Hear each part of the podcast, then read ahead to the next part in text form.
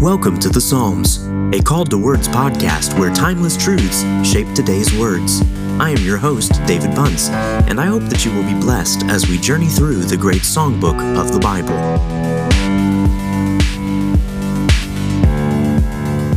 Psalm 58 is another one of the imprecatory psalms. This is where judgment or justice is prayed to be enacted upon those who are wicked or against God. Here in this psalm, we wrestle with the thing we have wrestled with before. How do we reconcile the idea that we are supposed to love our enemies, to pray for those who despitefully use us, and yet we still have these kinds of psalms in the Bible where we are rejoicing in God's righteousness being being done, in the goodness of wicked being destroyed. Is there a time when we can pray for such a thing for the physical realities around us, for actual people? I believe there is such a case, but it is extremely rare. Usually, the way we should pray the imprecatory Psalms is against the world, the flesh, and the devil, that those things may be destroyed, and that the wicked will repent before it is too late. Psalm 58 to the choirmaster, according to Do Not Destroy, a Michtam of David.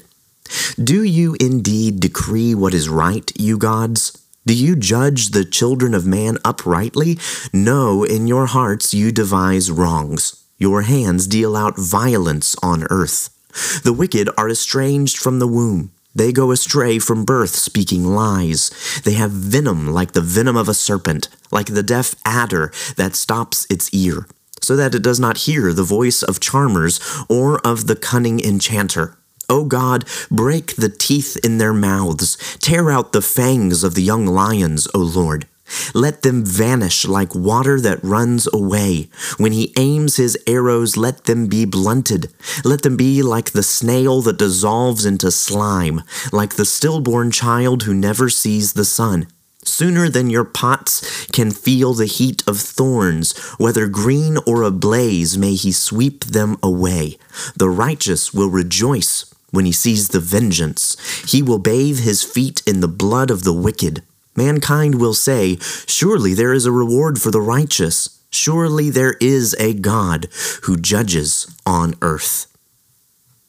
This psalm is filled with language that shocks us, that brings us to a realization that God is serious about his judgment against sin and against the wickedness of those who pursue unrighteous and hate filled acts. David is praying for God to deal out judgment that their violence and their wrongdoing would be brought to an end. I found an excellent article from John Piper to be helpful on this point, and it talks about the snails that dissolve into slime.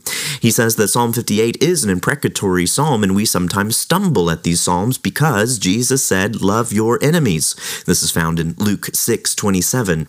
So, can humble, obedient, loving Christians ever pray Psalm 58 and mean it the way the psalmist did? And Piper says, Yes. Here is one possible scenario. The wicked in view deal out violence on earth. That's what we hear in the psalm in verse 2. They have resisted every remedial effort. They are entrenched and unwilling to listen, like cobras who stop their ears lest they be charmed into meekness. This is from verses 4 through 5. So, day after day, their violence destroys the poor and the weak. Now there are two groups to be loved the slaughterers and the about to be slaughtered. You see them coming to your town with their machetes. They have hacked hundreds of women and children to pieces in previous towns. They are terrifying to watch. What do you pray? In this moment. Of course, our desire as believers is that they lay down their machetes, that they repent, that they become our brothers, and we pray that over and over and over again. We may even have risked our lives to offer this kind of forgiveness. But here, Piper says now fierce violence is in their eyes, and they're about to chop up the hands and legs of the children and disembowel the women. What do we pray? What how does love for the women and children pray? It may very well pray what David prayed in this psalm. Knock the fangs out of their mouths, O Lord. May they disperse like water running away. May their machetes be dull and never find their mark. May the rising sun melt them like a snail, to sl- uh, too slow to do its deadly work. May they arrive at the house of the innocent like a stillborn child. O God, save the poor from the violence of the wrong. So then, what we have to ask is if God answers that prayer that we pray for God to judge those who are doing evil, what is our response? If He responds and He strikes them down, and the women and the children, the poor, the meek are saved, do we rejoice? And I believe that is right to, because they were about to inflict great harm and great destruction. And so we want the innocent to be saved. Not perfect people, of course, but those who are being oppressed and caused to be destroyed. We should pray that God would bring righteousness. To think about the atrocious acts performed by many around the world, we should pray that they would be stopped in their wickedness. Again, the hope first is that they would repent. That, like Saul, if we had only prayed for his destruction if we lived in that time, what would have happened? God used Saul mightily by changing him, by transforming him, and turning him into one of the greatest apostles to be used for the glory of God throughout all of history. What a wonderful transformation, and that can happen for anyone. So we pray for repentance, we pray for change, but at the same time, we also pray that those who are going to continue in wickedness would be stopped, would be struck down. Even when we hear of Jesus praying, he loves those around him. He seeks their good. He seeks their salvation. He goes to the drunkards and the tax collectors and the sinners and he calls to them with grace. And yet, the unrepentant, he pronounces woe. What is woe? It's judgment, destruction, the same kind that Sodom and Gomorrah faced. He says, indeed, in uh, Matthew chapter 11, beginning in verse 21, Woe to you, Chorazin, one of the towns, another town, Bethsaida. For if the mighty works done in you had been done in Tyre and Sidon, they would have repented long ago in sackcloth and ashes. But I tell you, it will be more bearable on the day of judgment for Tyre and Sidon than for you. How severe this judgment is. He even says to Capernaum, he asks, Will you be exalted to heaven? He says, You will be brought down to Hades. For if the mighty works done in you had been done in Sodom, it would have remained to this day. But I tell you, it will be more tolerable on the day of judgment for the land of Sodom than for you. These are very strong words from Jesus, and we know that he was the perfect example of love and of grace, and yet here he is condemning whole towns because they were unrepentant, following wickedness, and refusing the grace that he was trying to offer them. So, indeed, God will eventually judge, and we have the promise of Revelation that one day Jesus himself will wear a robe dipped in blood. This judgment that is coming is not something where Christians will see it and say, oh goodness, that seems awful and terrible.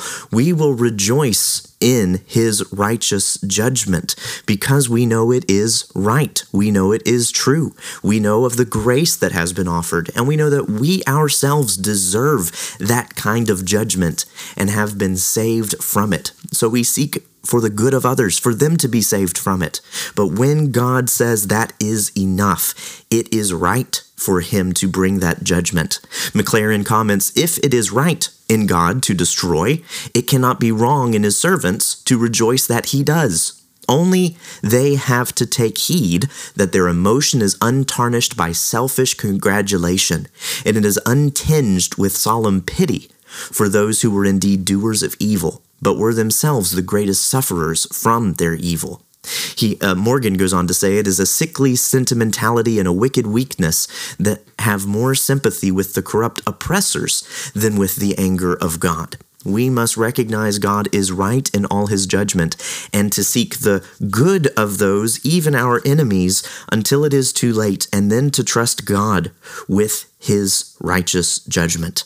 Spurgeon himself said that the damnation of sinners shall not mar the happiness of the saints. God will judge righteously, and so we trust in his vindication. For all of those who suffer such severe executions at the hands of oppressors, the saints who have been burned at the stake, God is not blind to those events. He is not unable to do something about it, but out of his love and his mercy and his kindness, he allows opportunities for repentance. May we recognize God as the righteous judge, and so therefore tell people to repent to come to Him as a gracious, loving Heavenly Father before they have to face Him as only a judge. Let's pray. Father, thank you for this psalm. As hard as it is for us to understand these uh, prayers that the psalmist prays, as hard it is as it is to reconcile at times in our lives of where we want to pray for the love of, of your grace to be shown to these people that we want to be loving. We want to see the wicked turn from wicked ways to trust in you. And we know that's what you desire. You want to see all men turn from their sin and come to grace and faith and hope that you offer, Lord. But if they will not, if they harden their hearts, Lord, all they have ahead of them is judgment. May we seek your grace and your mercy. We especially pray for your mercy to be toward the saints, those who are gathering in other places, in other countries, places where the saints are facing persecution and death and martyrdom. May you be with them and strengthen them. May they know that their enemies will not last forever, and that the good and sovereign Judge and Lord over all creation sees them, hears their cries, and will deliver them from their groaning. Lord, help us to trust in you, to delight in your word, and to hope for your salvation and your ultimate and righteous and true judgment. In Jesus' name, amen. Thank you for listening to The Psalms, a Call to Words podcast. For more content, just visit calledtowords.com. I hope you will join us again next time for more riches from the Psalms.